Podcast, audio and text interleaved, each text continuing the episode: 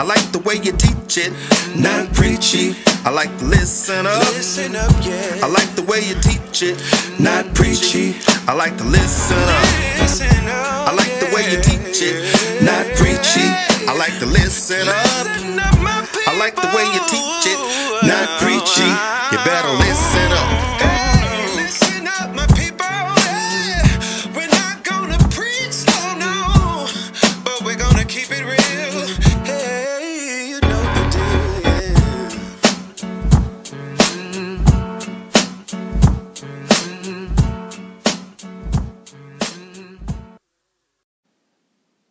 To welcome you guys to another episode of Say It With Me, Not Too Preachy, where you can be inspired and informed, uh, convicted, and comforted, all from the Word of God, just not too preachy. I'm your host of this time together. My name is Jason Brown, but if you've been here before, you can call me JB. If this is your first time, the next time you join us, then you can call me JB too. I consider you a friend and one of the not too preachies. That's the name I've given those of us who are always here. You are a not too preachy person, I guess. I'm working on that. I'm working on that. If you have some ideas about that, then you know, put it in the comments or uh, send me a message, and I'll work on the, the name for you. For those of you who come all the time, uh, first timers, great. Long timers, glad to see you. Uh, if you haven't clicked share or let somebody know where you are, tag them in the comments. Uh, they ought to be here, and also update your notifications so that when I go live, then you will know that I go live and you won't miss it. But then you can also catch it on the replay, or you can go catch it on the podcast uh, when I put the notification out that it's been posted. Let me give a few shout outs real quickly. All right. Uh, shout out to um, my friend Adrian Jones. Today is her birthday. Uh, we used to work together at McCullough, and um, she really helped me to um, get acclimated to Fort Bend ISD and uh, was a really good coworker and uh, proved to be a really good friend. I want you all to go check her out. She also makes teas, and so it's called Bea's Wellness Teas. B E A apostrophe S. Bea's Wellness Teas makes good teas. I drink the one uh, that is uh, for the digestive system.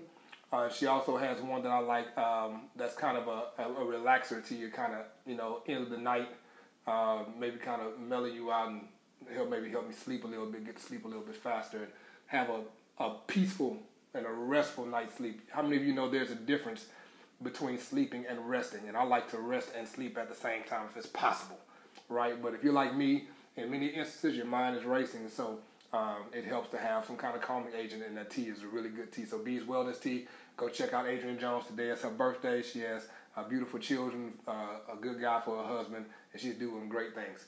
Uh, so Adrian, happy birthday to you. CMC for life, all right? Um, to my brother Pierre Cannings, his birthday was yesterday. Um, and this guy and I met when I was doing youth ministry at Lilly Grove, and uh, we're still friends and we're still brothers, and we talk occasionally. And he's doing great things out at the Living Word Fellowship Church on the north side of town. And he has a, a fantastic family, beautiful wife, beautiful kids. Man, happy birthday to you, even though it was yesterday. But I want to say here uh, with the Not Too Preachies, happy birthday to Pierre. You get a chance, go follow his stuff. He preaches a good word. It's very practical, uh, especially if you're a young adult, man. He has a great word. Uh, you ought to go check him out. He's good with the stories. I'm not too good with the stories, but he's really good with the stories. Um, I didn't. I don't know if I said it last week. I don't. I don't recall. But last week was National School Counselors Appreciation Week. So I hope that you did something special for your school counselor, especially if you have a great one, um, like the people that I've worked with and the people uh, that I converse with on a regular basis in Fort Bend. So if I didn't say it last week, happy belated National School Counselors Week. I tell you where I'm working right now, Quail Valley. They really took uh, great care of myself and Danielle and Zoya. Uh, did a fantastic job, and then even uh, had some great stuff that our district leaders, uh, Rachel and Carlette, set up to let people know uh, what it is that we do. We're more than just schedule makers. As a matter of fact, we should be doing more counseling than we are making schedules. I put that out there. I believe that uh, we're trained uh, to be the mental health professional of the building. And you know, one day I hope we get to doing that, especially in times like this where we have so many kids who are struggling not only academically but socially and emotionally due to the effects of COVID. You know, we have kids out there that already have um, emotional and mental issues, um, both diagnosed and not diagnosed. And when you have something like this going on, what it does, it um, it makes a small thing a very big thing. Um, and, and, and they need our support, and we need the time to be able to do so. Uh, so our kids can make it through this as best as possible. So, happy belated National Counselor Association Week. It's still not too late to buy a counselor a lunch, and so or, or send over a gift card uh, from their favorite coffee shop, um, or some counselors like Total Wine. Let's throw that out there. 19 crimes, Snoop, not too preachy. All right, uh, as promised uh, from last week, um, I'm going to move from I'm vexed uh, just for the month of February because we're going to highlight um, Black History Month. And so here we are, a moment in Black history. I went to my children's room because I remember buying this book. Um, the name of this book is called What Color is My World? The Lost History of African American Inventors by Kareem Abdul Jabbar and Raymond uh, Opsterfield. Okay? I think this is a, this is a really good book for uh, young people and young readers uh, to expose them uh, to black inventors uh, and black innovators. And I wanted to share one with you. Now, this book is written from the perspective of a young boy. Um, his name is Herbie. He has a twin sister named Ella. And they are spending time with the neighborhood handyman who starts to give them history on the contribution of black inventors and innovators. So, what you're going to read here is what Herbie and his sister wrote in their journal about what the handyman, Mr. Mital, told them about some of the black inventors and innovators. Tonight's highlighted person is Dr. Valerie L. Thomas. Her contribution, the illusion transmitter. These are the words of the fictional character Herbie. If there's one thing I've learned from listening to Mr. Mital's stories about all these amazing inventors, is that most of them had a really hard time being taken seriously as scientists just because they were black. Now, imagine how much harder if it uh, how harder it was if you were black and a woman. First, you'd have to overcome the whole race thing. You know, blacks aren't smart enough to compete with whites, blah blah blah. Then you'd also have to put up with a whole bunch of crap about being a girl. You know, girls just aren't as smart as men, yada yada yada. That's what doc, that's what makes Dr. Valerie L. Thomas so cool. She worked her way up to associate chief chief of the Space Science Data Operations Office at the National Aeronautics and Space Administration, NASA, where she retired in 1995. In 1980, though, she received a patent for an illusion transmitter which creates three dimensional projections. Many believe this is the future of television and video games. Thanks to Dr. Thomas, one day geeks everywhere will be romping through their World of Warcraft realms as if their orcs were right in front of them. For the rest of us, doctors are also using her invention to create 3D images of the body to better diagnose patients. Here's some fast facts from the character Ella in this book. The first 3D movie shown to paying customers was in 1915. The audience wore red and green glasses that combined the two movie images, which had been shot two and a half inches apart. Back in the 1950s, most of the 3D movies were horror films, so they could show knives and stuff poking out at the audience. Dr. Valerie L. Thomas, the patent for the illusion transmitter.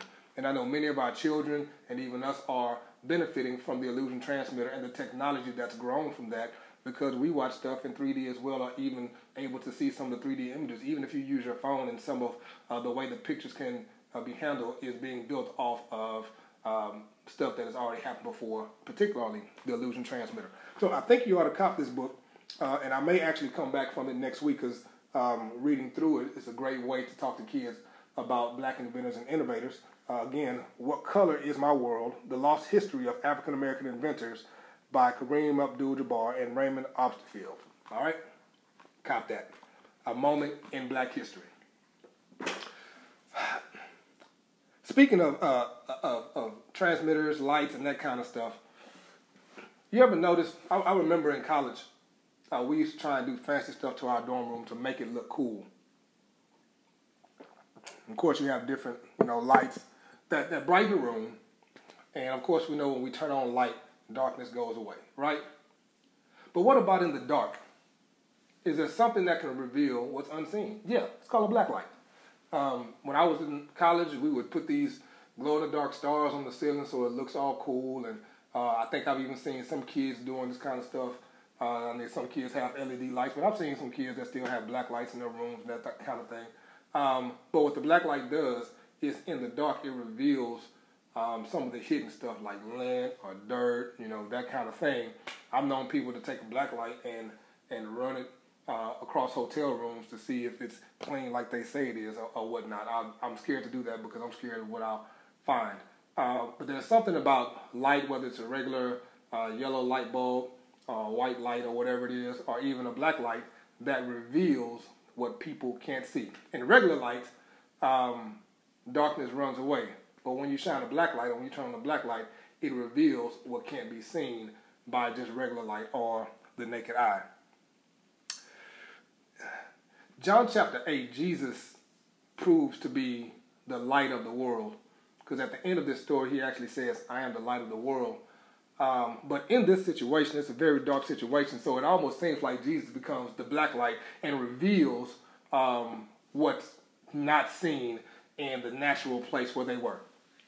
John chapter 8 is a very familiar story uh, for those of you who have read any part of the Bible or, or even use um, uh, certain words like, uh, you know, don't you can't live in a glass house and throw stones, right? It's kind of where we get this from.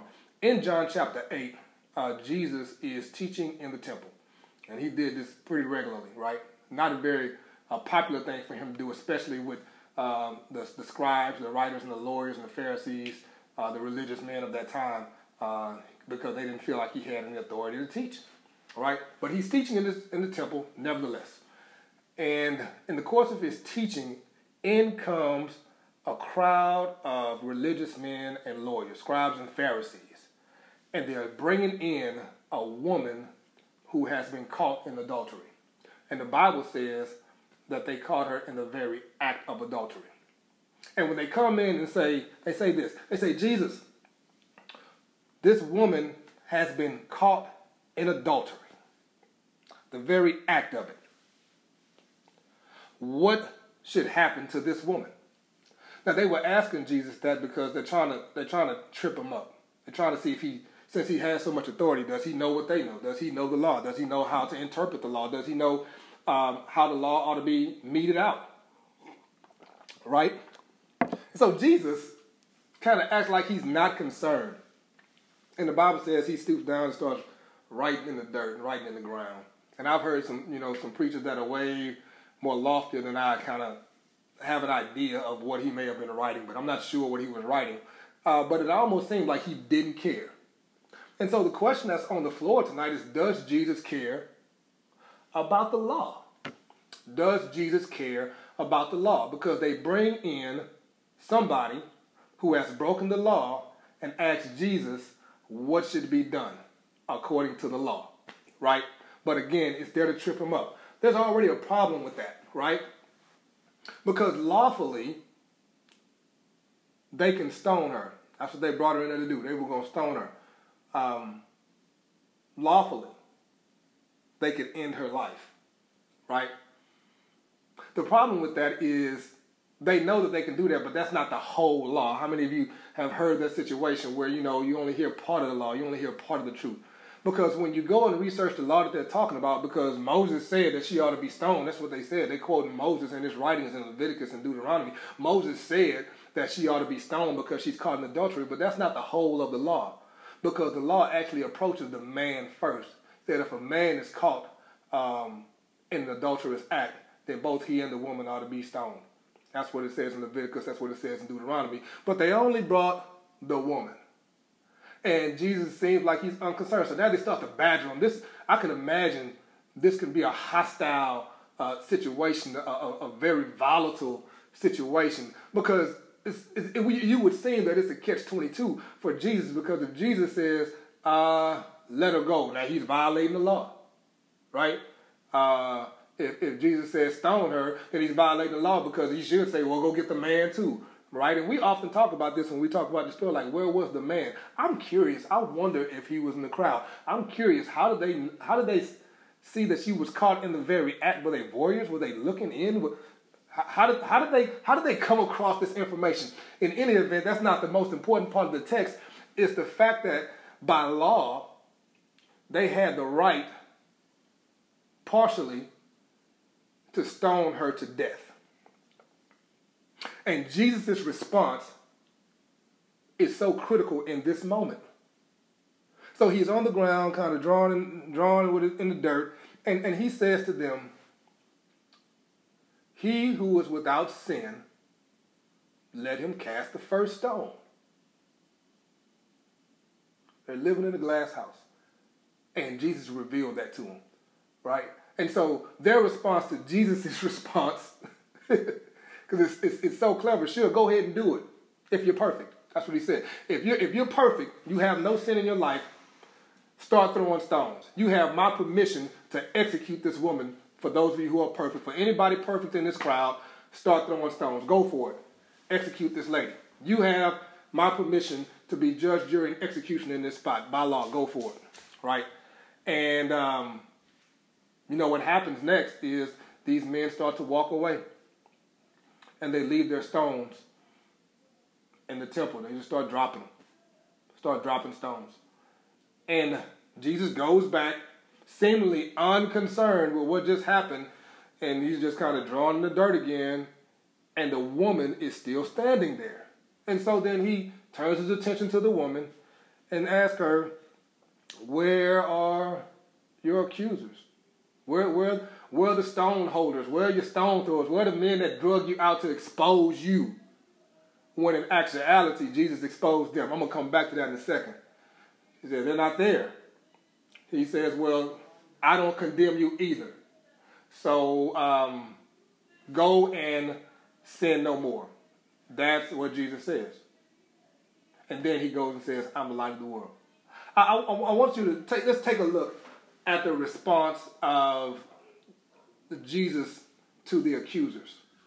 Because I, want to look at it in a particular way.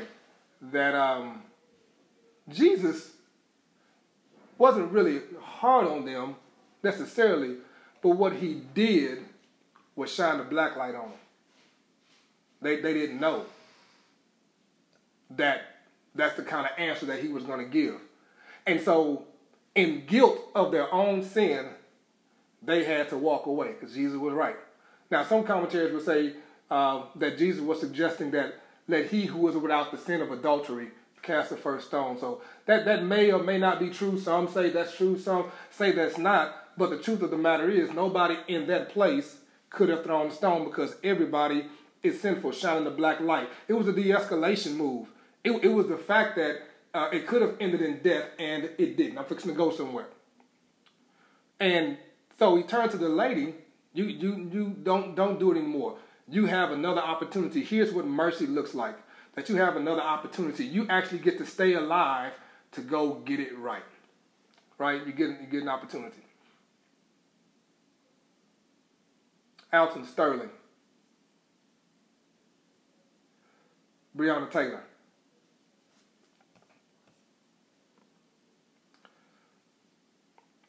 Michael Brown. Eric Garner. These are just a few. All people who were executed. And because it seemed like the lawful thing to do, because the fact that the police officers that executed these people are not indicted, not serving any time, would suggest that what they did was lawful. The problem that I have with that in situations like this is why does it always have to end in death? Let's let's say for instance that Eric Garner or Michael Brown, Breonna Taylor or Alton Sterling in the moment were doing something unlawful. Why can't they get their day in court?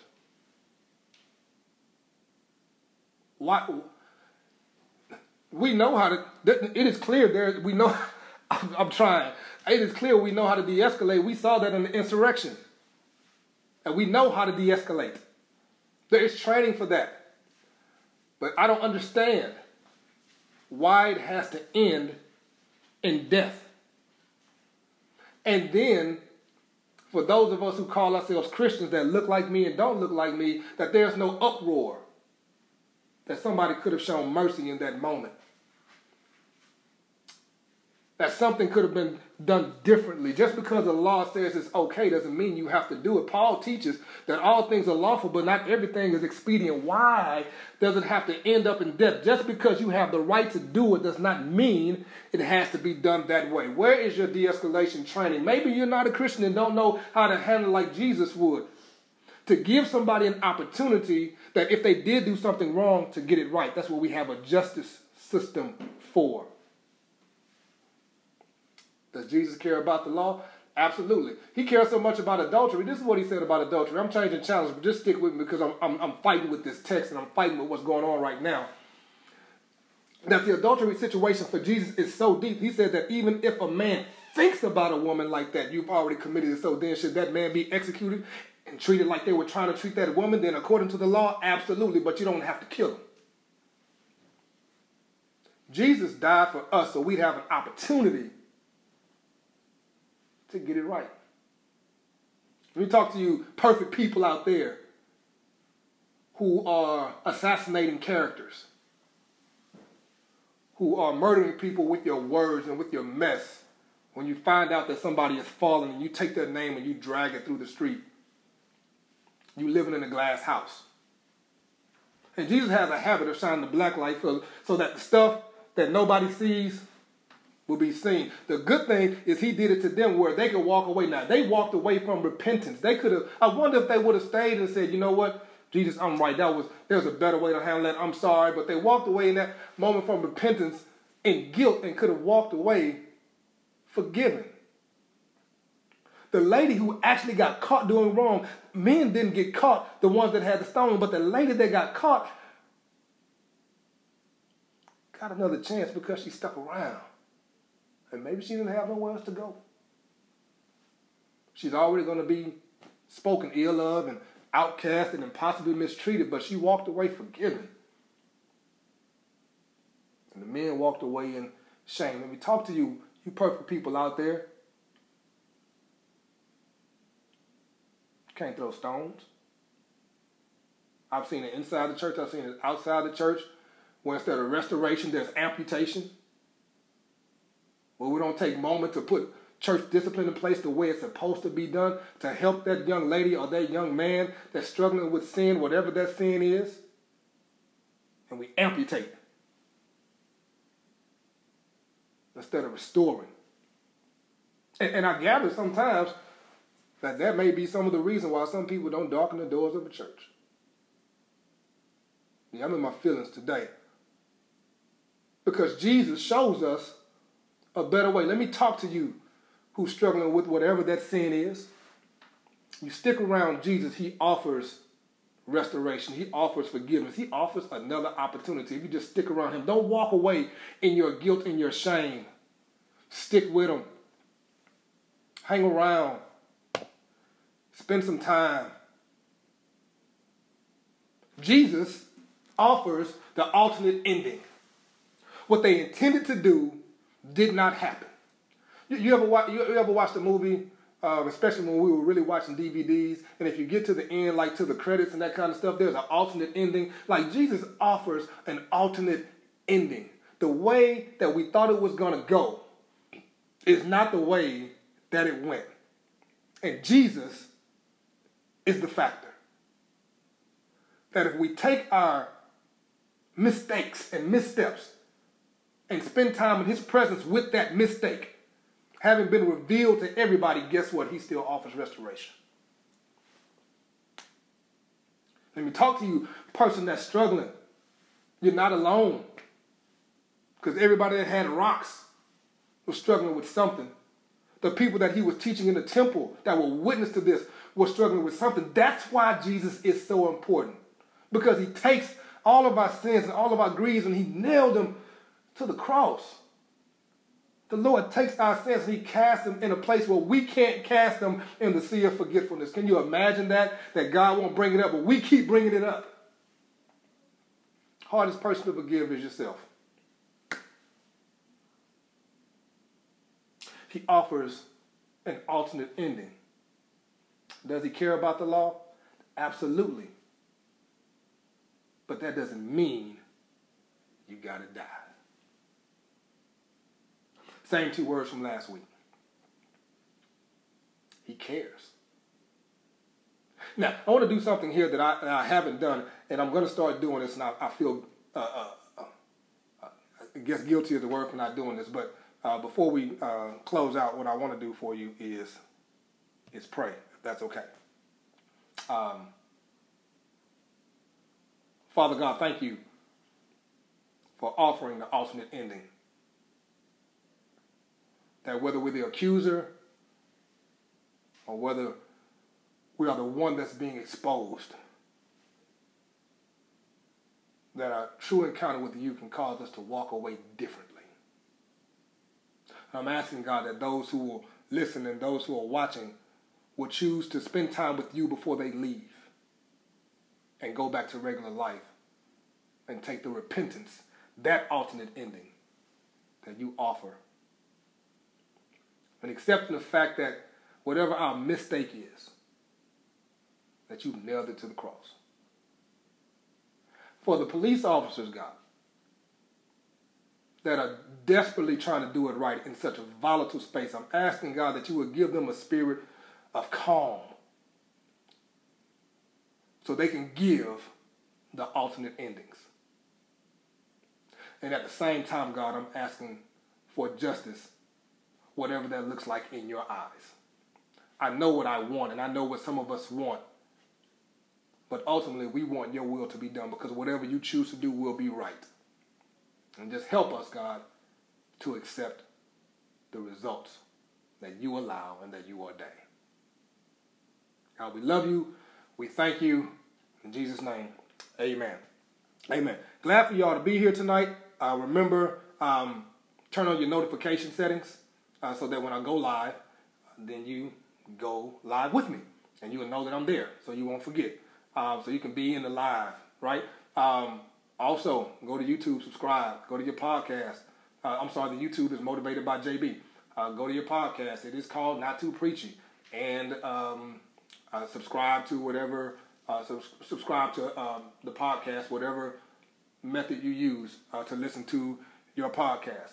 Uh, my God given desire is to help kids and to support and develop kids and also to develop, to develop those who are serving kids as well. So I'm here for that, whether it be uh, speaking or whether it be training. But I want to highlight the fact that I also do coaching.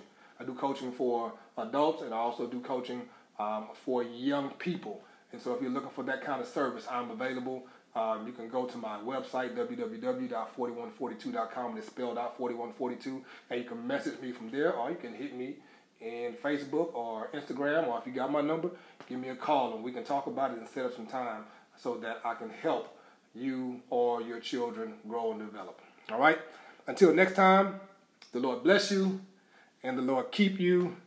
And again, take some time to learn some black history. Our contributions to this nation and world are phenomenal. I love you guys. Peace.